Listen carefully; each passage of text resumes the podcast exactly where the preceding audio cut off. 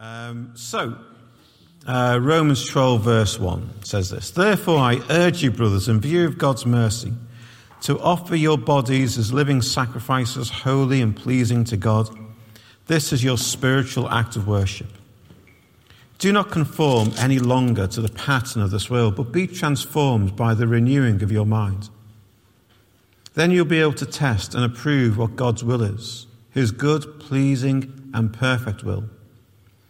For by the grace of God given to me, I say to every one of you, do not think of yourself more highly than you ought, but rather think of yourself with sober judgment, in accordance with the measure of faith God has given you. Just as each of us has one body with many members, and these members do not all have the same function, so in Christ, we who are many form one body, and each member belongs to all the others. We have different gifts according to the grace given to us. If a man's gift is prophesying, let him do it in proportion to his faith. If it is serving, let him serve. If it is teaching, let him teach. If it is encouraging, let him encourage. If it is contributing to the needs of others, let him give generously. If it is leadership, let him govern diligently. If it is showing mercy, let him do it cheerfully. Heavenly Father, we want to thank you for your words. We pray, Lord, tonight we might hear what you might be saying to each of us through that word. In Jesus' name. Amen. So uh, we're continuing tonight to think about um, what does a mature Christian look like? That's the kind of the, the theme that's been going on with these series of sermons for uh, the last however months, however many months. I can't remember when I started, to be honest, doing this. It feels like years ago. Yeah, yeah. Um, and just so you know, uh, it's not been announced. You're the first to hear this, all right? Woo! This is exciting. Um, this is uh, the last grow until after the summer. But do not despair. Uh, because... Um, In June and July, we're going to be doing something different. And you'll have to wait for that. This is a little teaser, all right? Um, so we are going to uh, just do some different things uh, over pro- three, possibly four Sunday evenings. But I'm not going to say any more than that. I just leave you desperately wanting to know what it is. Um So as we've been going through uh, the series, we've been uh, considering all sorts of things. And tonight, um, we're looking at this passage particularly, but uh, in particularly uh, verse three. Um, but it starts, doesn't it, by one simple statement about being transformed. That we should have our minds renewed, our thinking changed, and that affects our behaviour and everything else. And that um, renewing of our minds helps us to think differently about all sorts of things. It helps us to think differently about God. Because when your mind is renewed, you know that God's not simply either he doesn't exist or he's out there somewhere in the distance. Your renewed mind knows that he is close by. In fact, he is within you. We know that, don't we? We don't just read about it in Scripture, we experience it, we're aware of it, because our thinking has changed.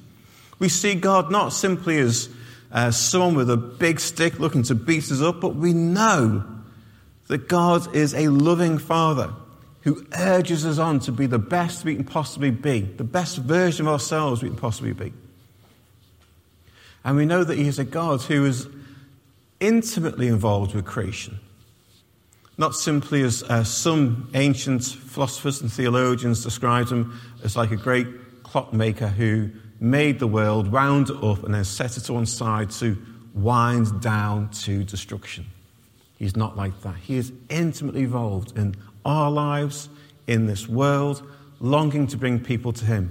When we are transformed by the renewing of our minds, we see God differently. But we also see the world differently. Um... See, the one thing that I think uh, reveals the untransformed nature of Jehovah's Witnesses, I'm not being judgmental here, but they always see the world as bad. It's just a dark, dark place that's going to destruction. And yet God describes the world originally as good, and it is still filled with his goodness. That has not changed. When God made the world and said, this is good, it hasn't changed. We may have started to change aspects of it, but it is still filled with incredible beauty. It's still filled with things that reveal the very nature of who God is. As Paul says, you know, the heavens declare the glory of the Lord. The whole of creation speaks of God. That's not dark, that's not bad, that's not evil, that is good. And a renewed mind can look at the world, even with terrible things going on in it, and see God at work. Can see the world differently. You, a renewed mind should be able to look at what may seem to most people the most helpless and hopeless of people and see gold within them. Because you can see something of the image of God in that person. And our job as Christians is to bring that gold out of every person, to allow God's image to be revealed in each and every one of us. So a renewed mind should be able to see the world differently, but a renewed mind should allow us to see ourselves differently as well. And that's what I want to think about tonight, seeing ourselves differently. And uh, Paul says in verse three, uh, for the, by the grace of God given to me, I say to every one of you, do not think of yourself more highly than you ought, but think of yourself with sober judgment, in accordance with the measure of faith God has given you. And uh, I, I love that word sober in there, because we know it doesn't mean anything to do with drink. It means about kind of clear thinking, seeing it clearly. But it's actually a great word because we know what drunks are like. There are always two types of drunks. There is the kind of insufferable drunk who, when they have a few pints, think they are God's gift to the world. They can take on anyone in a fight. They can run the fastest. They can, they're the cleverest person in the world, and they will argue with you about any single thing. Uh, and then are the other types of drunks who, the moment they have a couple of pints, think, oh, my life's a mess. I'm a mess. And we all know those kind of people. You may be one of those kind of people. But that's what drunks are like. They see themselves with a warped point of view. But we're called to look at ourselves with a sober point of view, to think about ourselves clearly, and clearly from God's perspective and from the perspective of the reality of our lives. We don't live in some kind of fairy story. None of our lives are fairy tales, are they? You know, with some kind of lovely, happy moments. We struggle in all sorts of ways. To view yourself with sober judgment takes two different things and brings them together. It helps us to, to see that we are children of God. I am a child of God. We've just sang it. And each and every one of us, the moment we come to Christ, should be able to see ourselves as a child of God. Precious. Each and every one of us was worth Jesus dying for. That should say something about you. And it should help to see yourself from a different perspective. You are a child of God. And the New Testament particularly is great at describing our new identity in Christ. That we are seated with Christ in the heavenly realms. That we have all the power of the resurrection at work within us. That we are people who have purpose and meaning to our lives. All of these things are positive, mind-blowing things that we need to get our heads around. We are children of God. Because of what Jesus has done, we can come to God and we can call him Abba, Daddy. Not just Father, in some kind of formal way, but in an intimate, loving way, we say Abba, Daddy. We are in a privileged position. See, when Jesus died, he changed everything about us. And part of that change was our position in relation to God the Father. We are in a place of privilege. And so we, we should be a people without fear because we know God is with us. We know God is within us. We should be a people who are prepared to, to take this town for Jesus because we know that God is in us and he wants us to be his ambassadors to this town. We are children of God and all that that means. But the other side of it is this. We are people who fall short.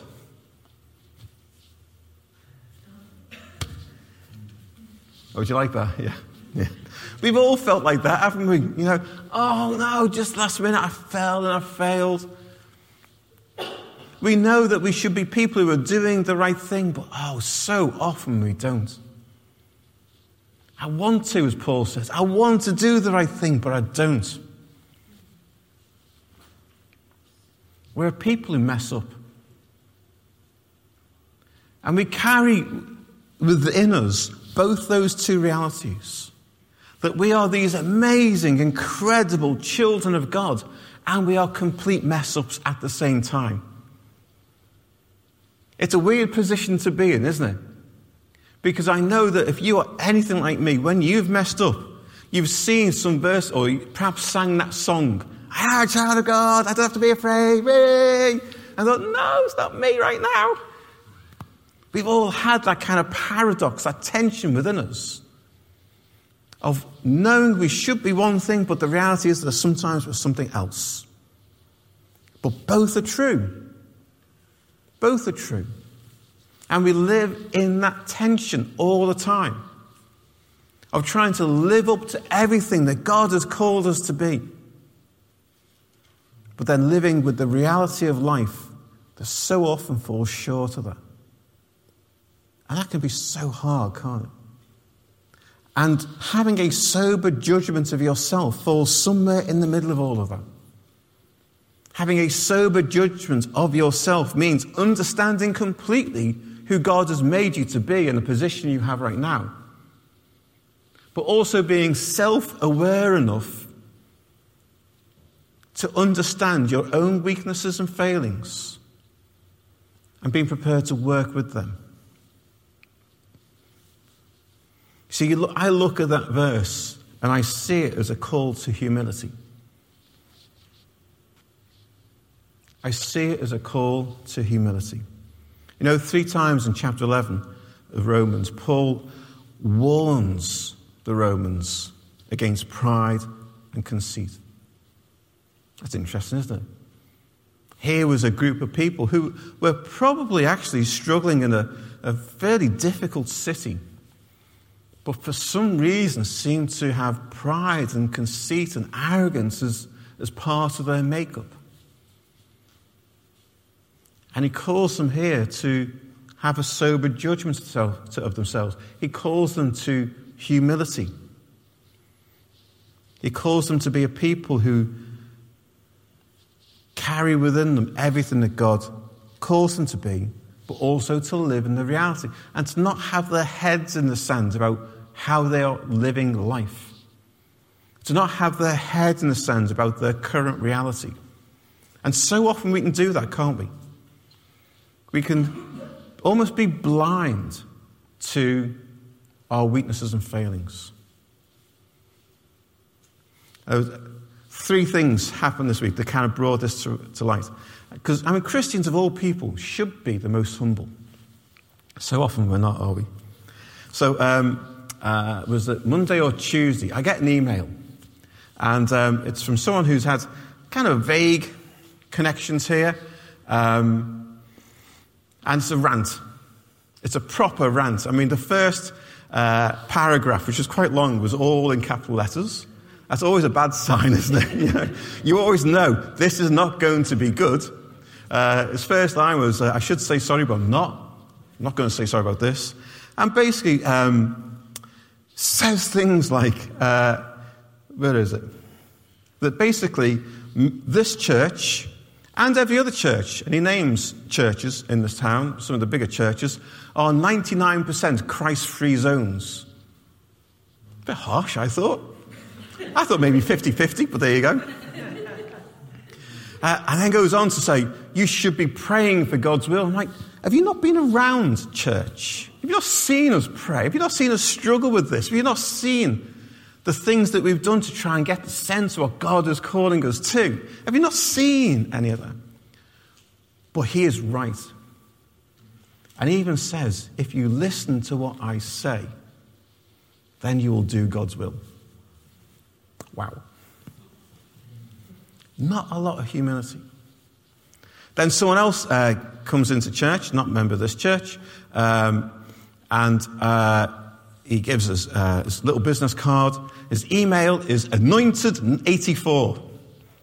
anointed eighty-four is his email address. I'm like, really, guy? You know. And uh, he describes himself as a Bible teacher. And I think, what are you? Who said that? Is that some kind of self-declaration that you've just decided that's what you are? It just felt a bit unnecessary, a little bit lacking in humility. And then uh, yesterday, uh, I was in Liverpool, uh, and um, there was a guy with a, a megaphone shouting at people as they walked past. He would call it preaching, but he was definitely shouting. And he, had, he was ca- he, proper, you know, preacher, like with a, a sandwich board. And on, on the back it said... On the back it said this, it said, wake up, Satan's cattle. I'm like, wow, that's one way to win friends, isn't it? You know, you are all Satan's cattle, and I'm the one who's got the truth. And those kind of ways of being seem totally contrary to Jesus. Jesus, of all people, who didn't consider himself as necessary to grasp after God, as a quality, or equality with God, who made himself a servant, who washed his disciples' feet, who did all those things. We're called to humility. That does not mean that we don't fully understand who we are in Christ and the position that we have. What it does mean is we remember that everything that we have is simply gift. It's grace. As the second part of that verse says, according to the measure of faith God has given you. Whatever you have in terms of your spiritual life and your ministry and your walk with God, none of it comes from you. It is all gift. And so we can't be arrogant, we can't be proud, we can't be conceited. It just goes against the gift of God in Christ. C S Lewis says that true humility is not necessarily thinking less of yourself, but thinking about yourself less. And I like that, because in this day and age, we are encouraged to think about ourselves constantly. To think about the things that you put in your body, to think about your well-being. Now, there's a buzzword. Uh, to get into mindfulness, there's another buzzword. All those things about you, thinking about yourself. And in lots of ways, it's putting you at the centre of life. But we all know that Christ should be the centre of our lives. See, the thing is, when we humble ourselves before God, as it says a number of times in Scripture, he's the one who will lift us up. He's the one who will lift us up. And so there are four things that I just want to consider for a moment. Actually, it's more than four, might be five. We'll see how it gets on. Um, that we should have a sober, considered judgment about in terms of our walk with God. And the first one is this. Um, understand how much you don't know. See, every time I've come across someone who I would consider truly mature in faith, someone who I would look up to for all aspects of their life in terms of how they do their ministry, their knowledge of Scripture, their knowledge of theology, all those kind of things, when you talk to them, they are incredibly aware of just how little they know. You see, the more you get to know God and the more you get to know Scripture, the more you realise just how little you do know. And we have to get to a point where, we, you know, I've heard so many people talk about Scripture as if they are the absolute authority on it. I mean, I've been studying Scripture for well over thirty years now. And it's like, there's just so many aspects of it that just seem to escape my grasp as I try to get my head around it. The more I study it, the more I realize, wow, God's just too big. God is too big for me to get my head around. I can't explain every single thing away. I don't even try a lot of the time now. But maturity is understanding not just how much we might know, but just how little we know. That there's so much more to God than we could ever consider. You could spend a hundred lifetimes studying God and still not get to the bottom of him. Still not get your head around all the aspects of God that we would love to be able to explain away. You can't do it because he is just too big, too different. See, in the end as well, it's not about knowing Scripture, it is about knowing God. That is our primary aim. Scripture is an aid to knowing our Heavenly Father. It's not an aim in itself. At uh, theological college, um, I was in a Christian college, but part of our training was in Nottingham University. And so we had lectures from some of the tutors there, uh, some of whom weren't Christian. That's a fascinating experience. Their knowledge of Scripture was outstanding. We were blown away by their knowledge of Scripture, but they didn't know the God it spoke about. And they would often describe themselves as agnostic, or you know, I think we had one atheist. Um, knowing Scripture does not mean you know God. It should point us to God. It should enable us, empower us to know God personally. But it's not an end in itself. The Pharisees knew Scripture. What did Jesus say to them? A whole bunch of things that weren't very nice. I think for anyone who is mature in their faith, one of the things that they would love to do is talk to brand new Christians about Jesus. Not to be able to tell them what to believe about God, but to learn from them and their new perspective of who God is. I don't know if you've ever experienced talking to someone who's brand new in their faith and they say something that just blows your mind about God because they're so fresh at it. They see it all in a brand new way and they see things that either you've completely forgotten a long time ago or you'd never seen before in your life. If you're the kind of person who simply wants to tell people what you know, you're probably not yet mature in your faith. That speaks of insecurity. A mature Christian is probably more eager to listen than to speak. And I would encourage you, whenever in your uh, mission communities, in your small groups, uh, whenever you are in a place where you are talking to new Christians, do more listening than talking. Because it will not only enliven your faith, it will probably increase your faith, and you may even learn something that you never thought you would ever learn from a brand new Christian. We like to get a hierarchy of these things, don't we? I've been a Christian for thirty years, I'm up here, you've been a Christian for thirty seconds, you're down there. It's not like that. God may reveal to that young Christian something about himself that he has never revealed to you in thirty years. How leveling is that? So listen to each other. Listen to those who are younger than you in their faith. Second thing is this. Someone who is mature in their faith understands God's will for their life. Now I need to clarify that. That does not mean that they know exactly where they're meant to be in five years' time. I would actually say that someone who knows God's will for their life probably simply understands that all they are required to do is to do what God has told them to do today. We spend so much time thinking about, oh, you know, what kind of ministry should I have? What kind of role should I have in church? What kind of um, gifts is God going to give me in the future? And yet sometimes we are simply required to do what is in our hand at any one time and to simply fulfill God's will for today. Just today.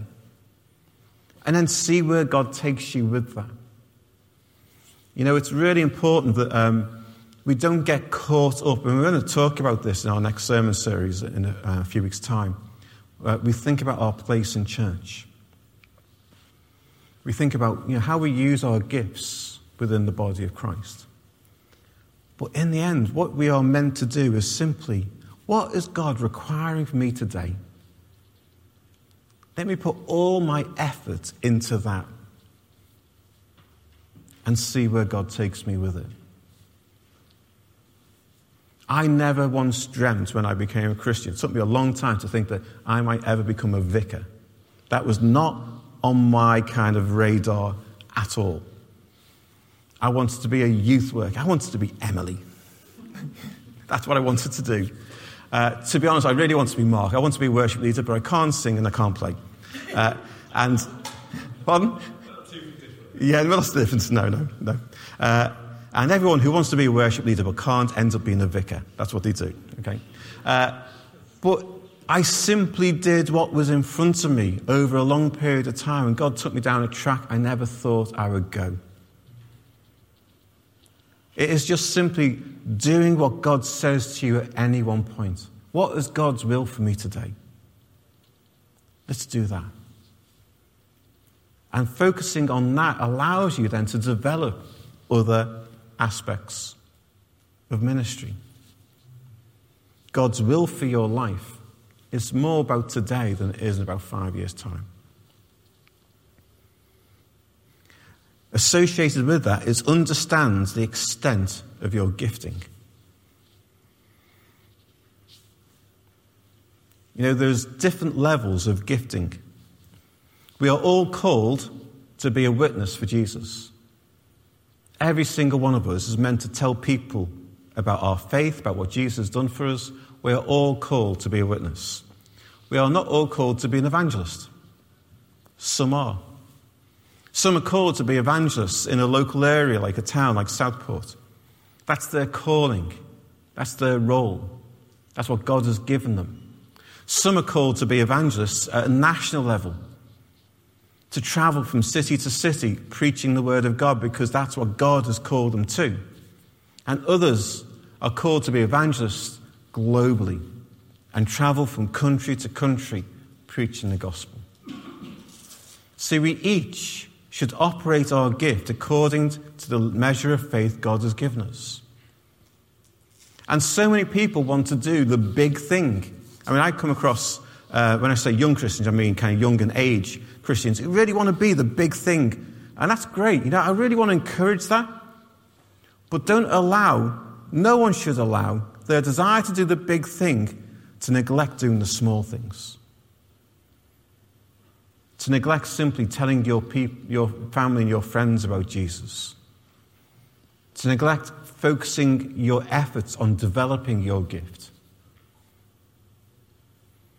I mean, the worst thing is uh, people who want to be worship leaders. I've come across a few of them, people who can't sing and can't even play an instrument. I've been called to be a worship leader. I was like, okay, well, go and learn to play an instrument. Oh, but that's not my call. I'm called to lead worship now. And you think, you need to do the hard work. And everyone who has come to a level of maturity in their faith understands that it is doing the small things and doing the hard things that allows their gift to grow. And maybe, if you're an evangelist, you'll never get to be an evangelist beyond Southport. But if that's what God has given you, do it to the best of your ability. Keep on growing in that gift. Keep on developing that gift. Keep on doing the hard work around that gift in order to be the best evangelist at Southport that Southport has ever seen. If your call is to be a worship leader in a small local church, then do that to the best of your ability. Develop your gift.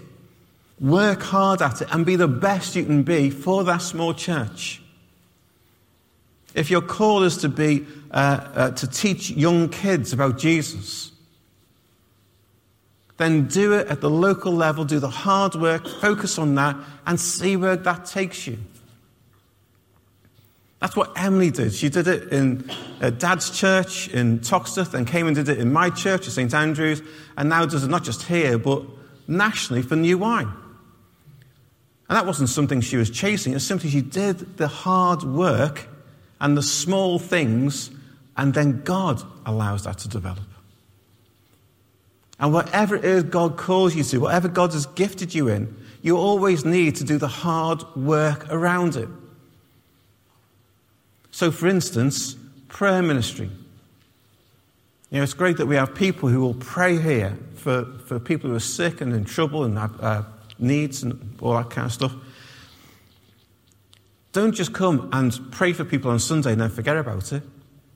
Read around it, study the scriptures around it. Pray for a greater anointing for healing.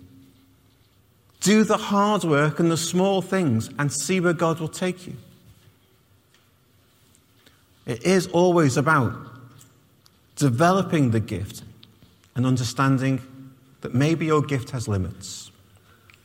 And if your gift does has limits, don't be disappointed with that. God has called you to use your gift in a certain time, a certain place for a reason. It doesn't mean that your ministry has no meaning or significance.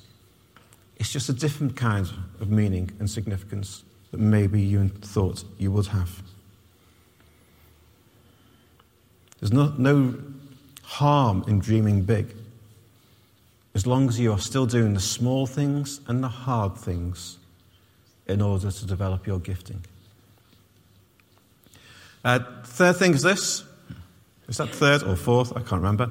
Uh, understand where you are on your journey. This is about kind of self-awareness. See, each one of us is on a journey. And um, some of the kind of the... the ancient Christians use this kind of language a lot, that uh, we, we're all on a journey to, to growing in Christ and to going to Christ. And there are different stages of that journey. I mean, Pilgrim's Progress is basically a story of a journey. That's about the growth of a person in Christ. And there are different stages to that. And those stages have been described in all sorts of different ways by Uh, theologians, kind of present and going back, you know, almost two thousand years, to be honest. Some of the very early ancient fathers talked about this a lot. But there are different stages. And we each need to understand where we are in our life, perhaps because of the season of our life, but perhaps simply because of the spiritual journey we are on. So maybe right now you're in place of wilderness. And we, none of us want to be in the wilderness, do we? None of us want to be in that desert place where it feels a bit dry and a bit hard work and God seems far away. And yet actually, it is a necessary part of the journey sometimes. Working through that is part of what it means to be a Christian. Working through that allows us to grow in our faith and to understand God better.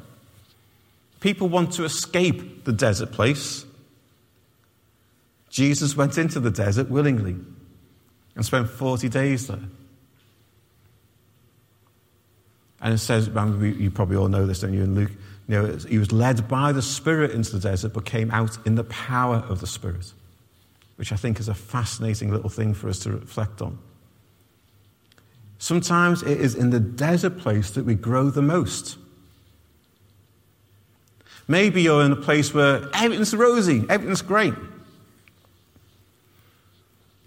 Understanding where God is in that place is really important. Understanding the responsibility that God places upon you in that place is really important.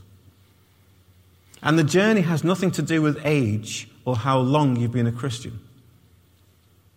It is all to do around maturity. Some people mature in Christ really, really slowly. Some people seem to mature really quickly. I can think of, of, of one guy who um, I ended up employing in my previous church, uh, even though he'd only been a Christian for less than two years. He just grew exponentially. I mean, it was incredible to watch. And uh, we encouraged him, we, we kind of taught him, we did all sorts of things. He came from a place of absolutely no Christian background at all, uh, got radically saved, just bang, grew. Now he's in a place where he's just struggling. That's not a bad thing. It's part of the journey. You, you cannot simply keep on growing exponentially. You just can't do that. That's not how life works. I've never, ever met a Christian who does that. Have you? Have you got any Christians who just kind of kept on growing, growing, growing? No, I'm not that person. No? Great. Uh, that's a relief. Um, where are you on your journey? And sometimes we can have a really high view of where we think we are. But we have to be realistic. It's no good hiding the fact that right now you're in a desert place. It's no good hiding that. It's no good pretending that you're not there. That is where you are. Be realistic about it. So wherever you are on your journey, understand that place. Be real about that and accept where you are. And in that place, discover what God wants you to do next.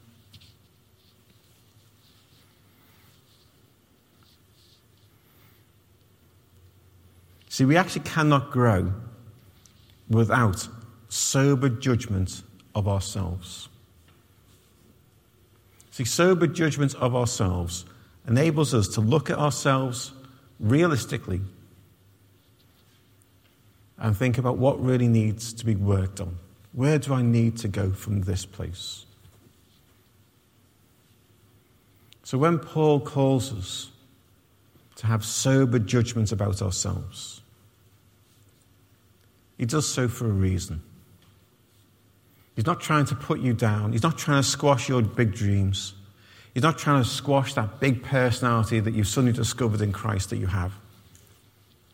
It's to simply say, be real, because you need to keep on growing. You need to keep moving forward on your journey. Unless you're realistic about it, then you'll never grow. Because you'll always either think of yourself so bad that you can't grow, or think of yourself so highly that you'll never put the effort in. The reality is always somewhere in the middle for all of us. So be realistic about who you are, where you are, what you're doing, about your gifting, about your knowledge. Be self-aware of where you are spiritually.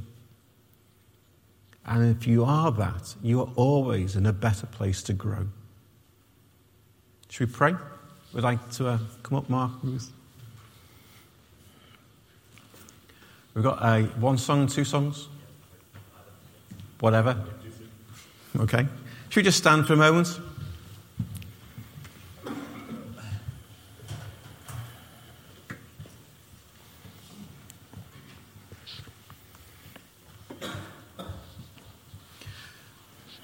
So I just, re- I mean, I just, uh, uh, this verse came into my mind. Uh, it wasn't something I was going to mention in the sermon, but th- this has come into my mind, so...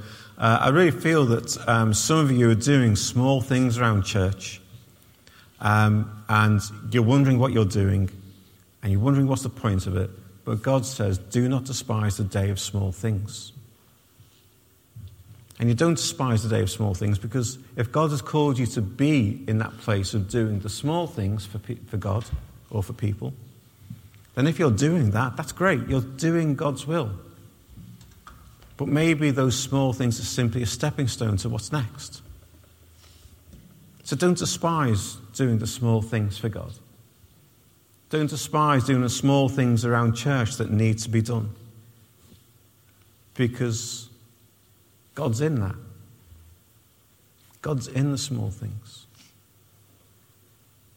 Father God, we want to thank you that... Um, that our hearts and our minds can be transformed by your Spirit.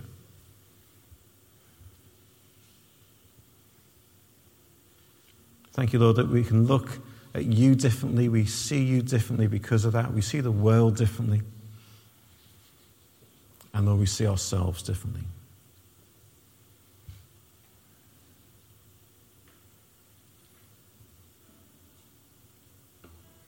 And Lord, I pray that we would have a proper view of who we are in Christ.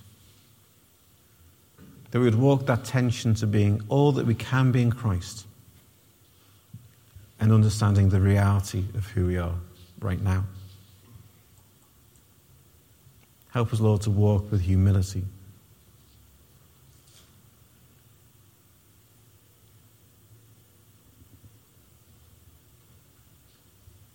Let me just encourage you to just take a moment to put your finger on perhaps one thing that God is saying to you right now.